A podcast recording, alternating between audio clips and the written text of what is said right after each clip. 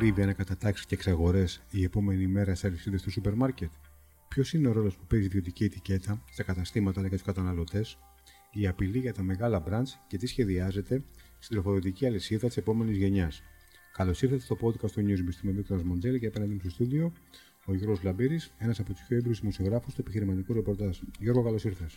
Γεια σου, Βικτοράγα. Καλησπέρα. Να μιλήσουμε με τα νούμερα που αρέσουν και στον κόσμο. Ποιος είναι ο τζίρος του λιανεμπορίου και ποιο είναι το μερίδιο του σούπερ μάρκετ; Συνολικά ο τζίρος του οργανωμένου λιανεμπορίου, των σούπερ μάρκετ δηλαδή, υπολογίζεται αυτή τη στιγμή στην Ελλάδα με βάση τα στοιχεία της, ε, του συνδέσμου της Ένωσης Σούπερ Μάρκετ περίπου στα 15 δισεκατομμύρια ευρώ συνολικά, συμπεριλαμβανομένων βεβαίως όλων των μεγάλων αλυσίδων, αλλά και των μικρότερων καταστημάτων σούπερ μάρκετ, μεμονωμένων ενδεχομένως που βρίσκονται κυρίως στην ελληνική περιφέρεια.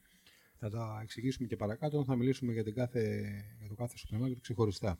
Υπάρχει έδαφος για νέες εξαγορές και συμφωνίες που θα αλλάξουν το χάρτη φαίνοντας ανακατατάξει στην αγορά; Το έδαφος πάντα υπάρχει και κυρίως υπάρχει το ενδιαφέρον και η όρεξη.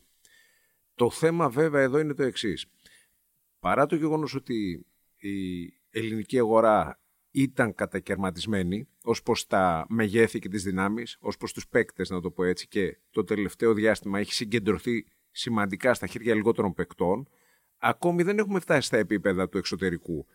Βλέπουμε δηλαδή ότι υπάρχουν πάρα πολύ μικρές ε, επιχειρήσεις στην περιφέρεια που εξυπηρετούν ε, τοπικό κοινό και εκτός των άλλων υπάρχουν και μικρές επιχειρήσεις ακόμα και στην Αθήνα μεμονωμένες δηλαδή ε, μεμονωμένα καταστήματα σούπερ μάρκετ και επομένως και μικρές αλυσίδες επομένως όλα αυτά σταδιακά θα έρθουν, θα εισρεύσουν σε μεγαλύτερους παίκτες που αναζητούν διακαώς στην εξάπλωσή τους σε πανελλαδική βάση.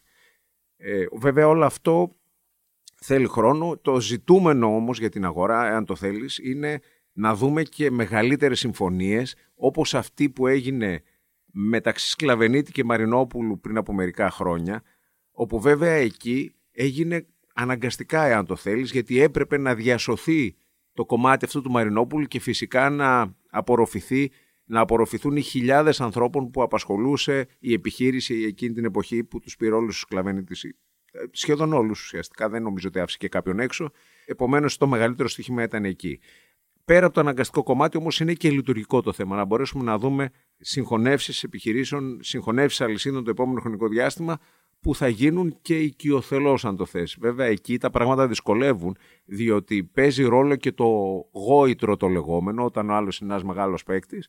Δύσκολα μπορεί να έρθει σε μια συμφωνία με έναν άλλο μεγάλο παίκτη και πέρα από το γόητρο βέβαια είναι και πάρα πολύ δύσκολη και περίπλοκη μια τέτοια διαδικασία νομικά, οικονομικά αν το θέλεις για το πώς θα συνενωθούν αυτές οι δυνάμεις και κυρίως το να μπορέσουν να τα βρουν και στο τίμημα γιατί τα μεγέθη πλέον εκεί αλλάζουν κατά πολύ. Έχει συζητηθεί, Γιώργο, κάτι τέτοιο στο, κοντινό παρελθόν, ασχέτως αν δεν έχει καρποφορήσει. Έχει ε, συζητηθεί και μάλιστα μεταξύ δύο μεγάλων ε, παικτών της αγοράς η μία πολυεθνικών συμφερόντων και η άλλη εθνικών συμφερόντων και έχουν γίνει αυτές οι συζητήσεις γνωστές στην αγορά, ωστόσο δεν έχουν προχωρήσει, οπότε νομίζω δεν έχει και νόημα αυτή τη στιγμή να αναφέρουμε κάτι περισσότερο που θα μπορούσε να δημιουργήσει απλά και μόνο θόρυβο. Ωραία. Α δούμε λίγο τις αλυσίδες μία προς μία. Σκλαβενίτης. Έκανε αναφορά και πριν, πριν λίγο. Ήταν τελικά η εξαγορά του Μαρινόπουλου το 2017 η κίνηση που ανέτρεψε και άλλαξε τα δεδομένα στο λιανεμπόριο, στο σούπερ μάρκετ. Αυτό που το έδωσε του Σκλαβενίτη, η, η απορρόφηση του Μαρινόπουλου ήταν δίκτυο, καταστήματα που δεν είχε. Δεν είχε δηλαδή εξάπλωση σε όλη την Ελλάδα. Και αυτό το πήρε, το πέτυχε μέσω της απορρόφησης του Μαρινόπουλου. Από εκεί και ύστερα βέβαια πολλοί στοιχημάτιζαν όταν έγινε αυτή η ιστορία ότι ο Σκλαβενίτης δεν θα τα καταφέρει και ότι όλο αυτό το πράγμα θα γυρίσει μπούμεραγκ. Κάτι τέτοιο μέχρι στιγμής φαίνεται ότι δεν συμβαίνει, καθότι ο Σκλαβενίτης έχει καταφέρει να αναπτύσσεται χρόνο με το χρόνο. Βέβαια, δεν είναι μόνο θέμα Μαρινόπουλου, είναι και άλλοι παράγοντες που έχουν διαδραματίσει το ρόλο τους σε αυτό. Και αν θέλεις, έχει να κάνει και με την ευρύτερη φιλοσοφία της επιχείρησης που είναι κάτι ξεχωριστό σε σχέση με, το, με την ευρύτερη αγορά. Υπάρχει, αν το θέλεις, μια διαφοροποίηση ακόμα και στο ότι ο σκλαβενίτης δεν κάνει ποτέ του διαφήμιση ή έχει επιλέξει να μην ανοίγει ποτέ τις Κυριακές. Δίνω δύο απλά παραδείγματα, τα οποία παίζουν, δείχνουν να παίζουν το δικό τους ρόλο στη συνείδηση του καταναλωτικού κοινού. Ο Τσίρος Σκλαβενίτης το 2023? Πάνω από 5 δισεκατομμύρια ευρώ. Είχε συνεχίζει να τρέχει με διψήφιο ποσοστό ανάπτυξης. Και παραμένει ο κυρίαρχος παίκτης με περίπου 3 δισεκατομμύρια ευρώ διαφορά τζίρο από τον δεύτερο παίκτη που εκτιμάται ότι είναι η Lidl και λέω εκτιμάται διότι η Lidl δεν δημοσιεύει επισήμως ισολογισμό διότι δεν έχει την υποχρέωση εκ του νόμου να το κάνει. Ε, η μορφή της εταιρείας είναι ομόρυθμη και επομένως ε, προβλέπεται μόνο για τις ανώνυμες ε, και τις ΕΠΕ ότι πρέπει να, και τις ΙΚΕ ότι πρέπει να δημοσιεύουν ισολογισμούς. Ωραία, ας πάμε σε σελίδι με την πάσα που έδωσες. Η επένδυση σε ελληνικά προϊόντα αλλά και στον Έλληνα παραγωγό ήταν η κίνηση που έδωσε αυτή την όθηση στην εταιρεία; Ήταν καθοριστική αν το θέλεις γιατί ενώ αρχικά είχε επιλέξει η εταιρεία όταν ήρθε στην Ελλάδα πριν από 20 και κάτι χρόνια να εμπορεύεται εισαγόμενα προϊόντα κατά κύριο λόγο ιδιωτικής ετικέτας, στην πορεία αυτό άλλαξε και έβαλε πολλούς Έλληνες προμηθευτές μέσα στο χορό, μέσα στο παιχνίδι, το διαφήμισε, έκανε καμπάνια και βασίστηκε στους Έλληνες προμηθευτές. Με αποτέλεσμα όλο αυτό να δράσει θετικά στην ε, νοοτροπία, στο μυαλό, στη συνείδηση του Έλληνα καταναλωτή.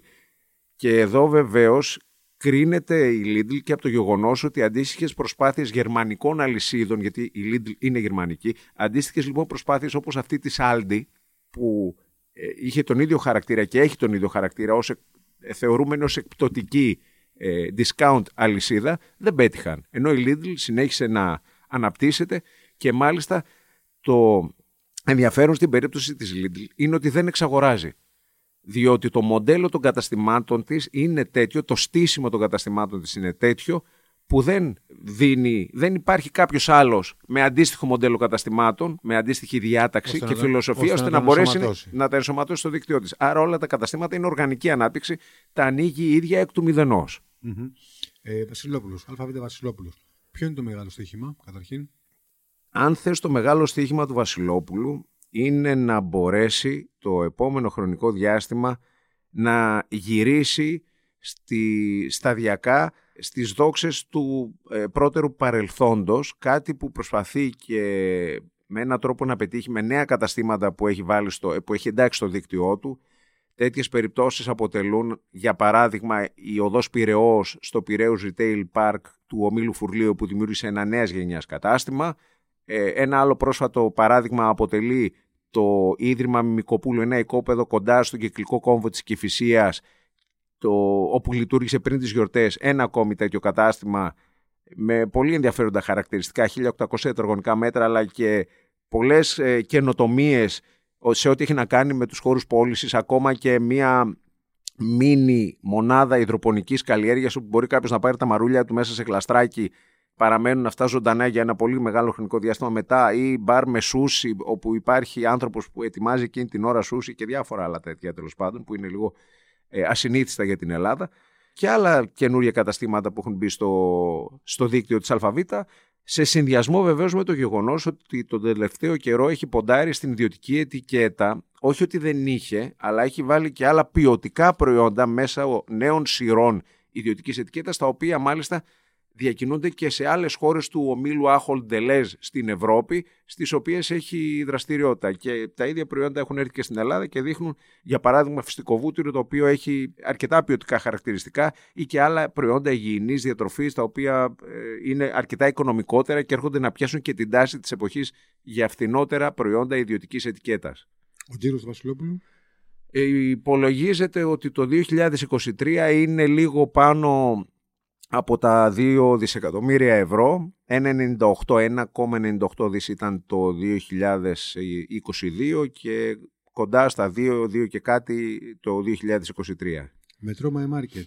Ποια είναι τα σχέδια της οικογένειας Πατηλιάδη; Σε ό,τι έχει να κάνει με την ε, My Market, να πούμε βεβαίως ότι συνέχισε να αναπτύσσεται το 2023, κάτι που είχε προβλέψει και ο Αριστοτέλης Παντελιάδης, ο ε, διευθύνων σύμβουλος της επιχείρησης σχετικά πρόσφατα. Να θυμίσω εδώ ότι 1,5 δις ήταν ο τζίρος του 2022 και κινήθηκε περίπου στο 1,58 δις το 2023. Από εκεί και ύστερα το βασικότερο στίχημα για τα My Market είναι να συνεχίσει να αναπτύσσεται μέσω των καταστημάτων γειτονιάς. Έχει δημιουργήσει ένα καινούριο concept το οποίο τρέχει την τελευταία διετία. Το My Market Local είναι μικρά franchise καταστήματα γειτονιάς, όπου με αυτόν τον τρόπο θέλει να εισχωρήσει στον αστικό ιστό και να πάρει και από εκεί ένα κομμάτι της πίτας. Είναι άλλωστε τάση αυτή την περίοδο και ο Βασιλόπουλος επενδύει εκεί, πολύ νωρίτερα ωστόσο. Τάση λοιπόν είναι να εξυπηρετεί το καταναλωτής σε ένα διευρυμένο ωράριο πέραν του συνηθισμένου που είναι μέχρι τις 9 που λειτουργούν τα σούπερ μάρκετ. Μπορεί μέχρι τις 11 το βράδυ κάποιος που δουλεύει να βρει ένα ανοιχτό κατάστημα να πάρει κάποια βασικά αγαθά στη γειτονιά του, κοντά στο σπίτι του. Μασούτη είναι ένας σημαντικός μεγάλος παίκτη στη Θεσσαλονίκη και θέλει να πάρει μερίδιο από την πίτα της Αττικής. Αρχικά, πόσο εύκολο είναι να πετύχει την απή σφίνα. Ο Μασούτης έχει μία, θα έλεγα, ε, συνέπεια ως προς τη στρατηγική του, αργά και μεθοδικά. Άργησε άλλωστε να μπει και στην Αθήνα, παρά το γεγονός ότι το προσπαθούσε αρκετά νωρίτερα. Αν θεωρήσουμε λοιπόν ότι η Αττική αποτελεί το βασικό πυλώνα ανάπτυξης, γιατί στη Βόρεια Ελλάδα έχει ήδη ισχυρή παρουσία, λόγω και της προέλευσης του από εκεί, η Αττική λοιπόν ε, είναι ρυθμιστής για τα επόμενα χρόνια. Πρόσφατα ε, λειτουργήσε ένα καινούριο κατάστημα στην Λεωφόρο Βουλιαγμένης στο ύψος της Γλυφάδας και σύντομα θα ανοίξει ένα ακόμη μεγάλο κατάστημα Grand Masoutis που θα βρίσκεται στις ε, τρεις γέφυρες. Το 2023 ο τζίρος έφτασε κοντά στο 1,1 δις, 1,09 αν δεν κάνω λάθος και εκτός της ε, Αττικής βεβαίως ένα σοβαρό στοίχημα για το Μασούτι παραμένει ο Νότος και η επέκταση στην Πελοπόννησο όπου προς το παρόν δεν έχει κάνει πολύ δραστικά βήματα εκεί αναμένεται όμως ότι το επόμενο διάστημα θα δούμε να κινείται αρκετά πιο δραστήρια και πιο έντονα σε όλο αυτό το κομμάτι της Πελοποννήσου. Κριτικός και Γαλαξίας, δύο ακόμη ελληνικές αλυσίδες που έχουν το δικό τους κοινό και το δικό τους μερίδιο στην αγορά. Ο κριτικός συνεχίζει να μεγαλώνει και συνεχίζει να μεγαλώνει με αρκετά ισχυρούς ρυθμούς ανάπτυξης, διψήφιο ποσοστό ανάπτυξης και αυτός όπως και ο Σκλαβενίτης το 2023. Βέβαια θα θυμίσω εδώ ότι ο κριτικός ενσωμάτωσε μέσα στο 2023 αλυσίδες που είχε εξαγοράσει το 2022, άρα η λειτουργική ενσωμάτωση αυτών των αλυσίδων, δηλαδή των συνεργαζόμενων παντοπολών της Βορείου Ελλάδας αλλά και του Μαθιουδάκη στην ε, Κρήτη, έγινε μέσα στο 23, οπότε του έφεραν τζίρο και από τα 480 εκατομμύρια που είχε τζίρο το 2022, το 2023 πάει στα 620 και λόγω αυτού του γεγονότος, αλλά και λόγω της ευρύτερης ανάπτυξης που έχει πετύχει.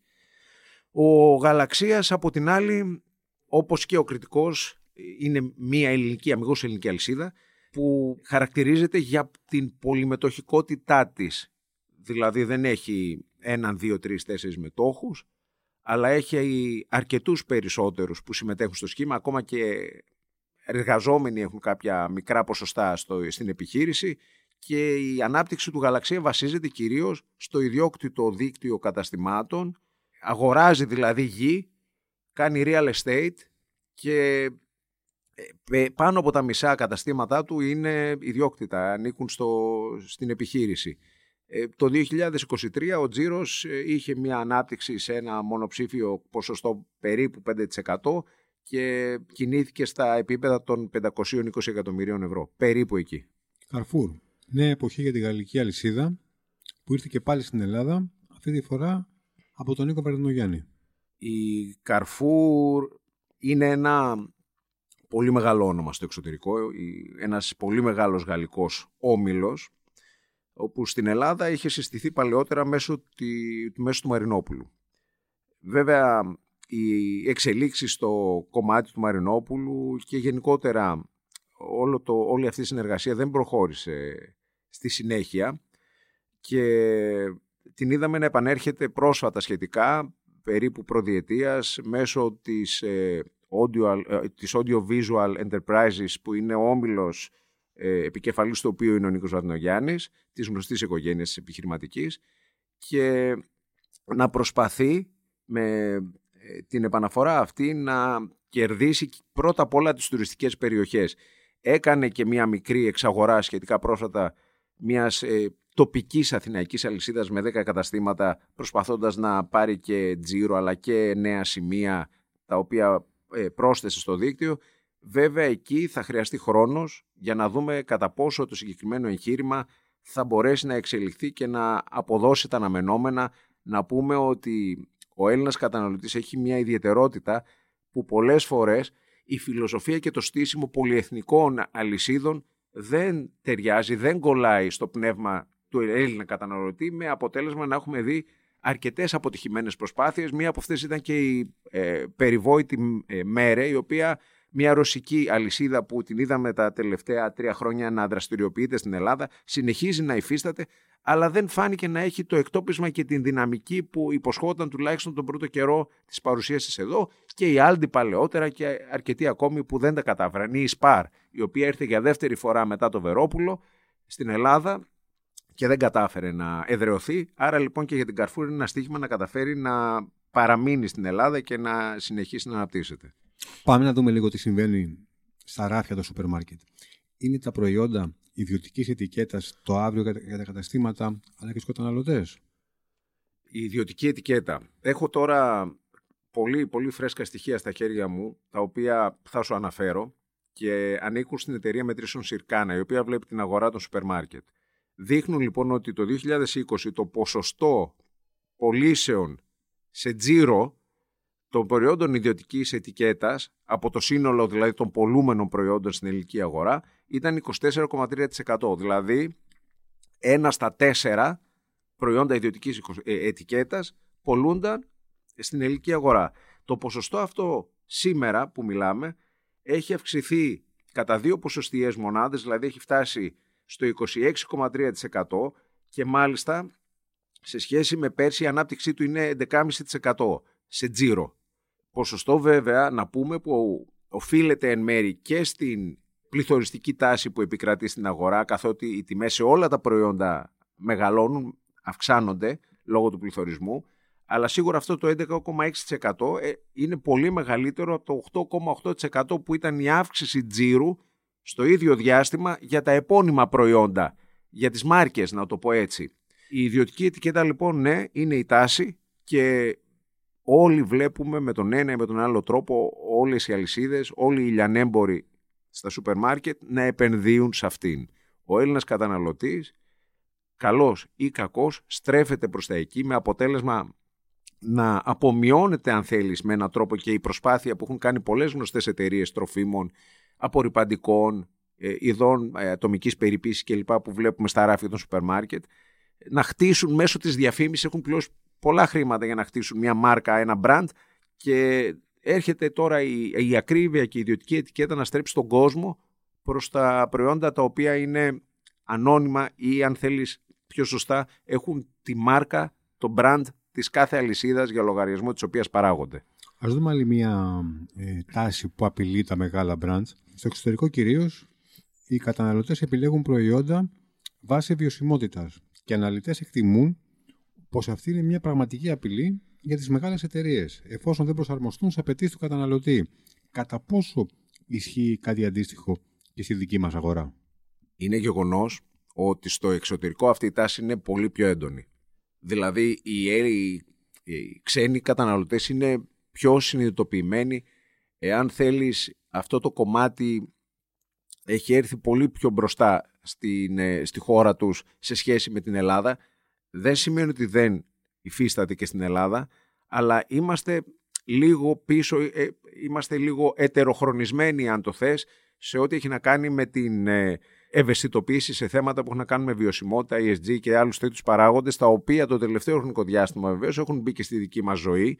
Αρκετές επιχειρήσεις επενδύουν εκεί χρήματα, κυρίως οι πολυεθνικές, αλλά όχι μόνο.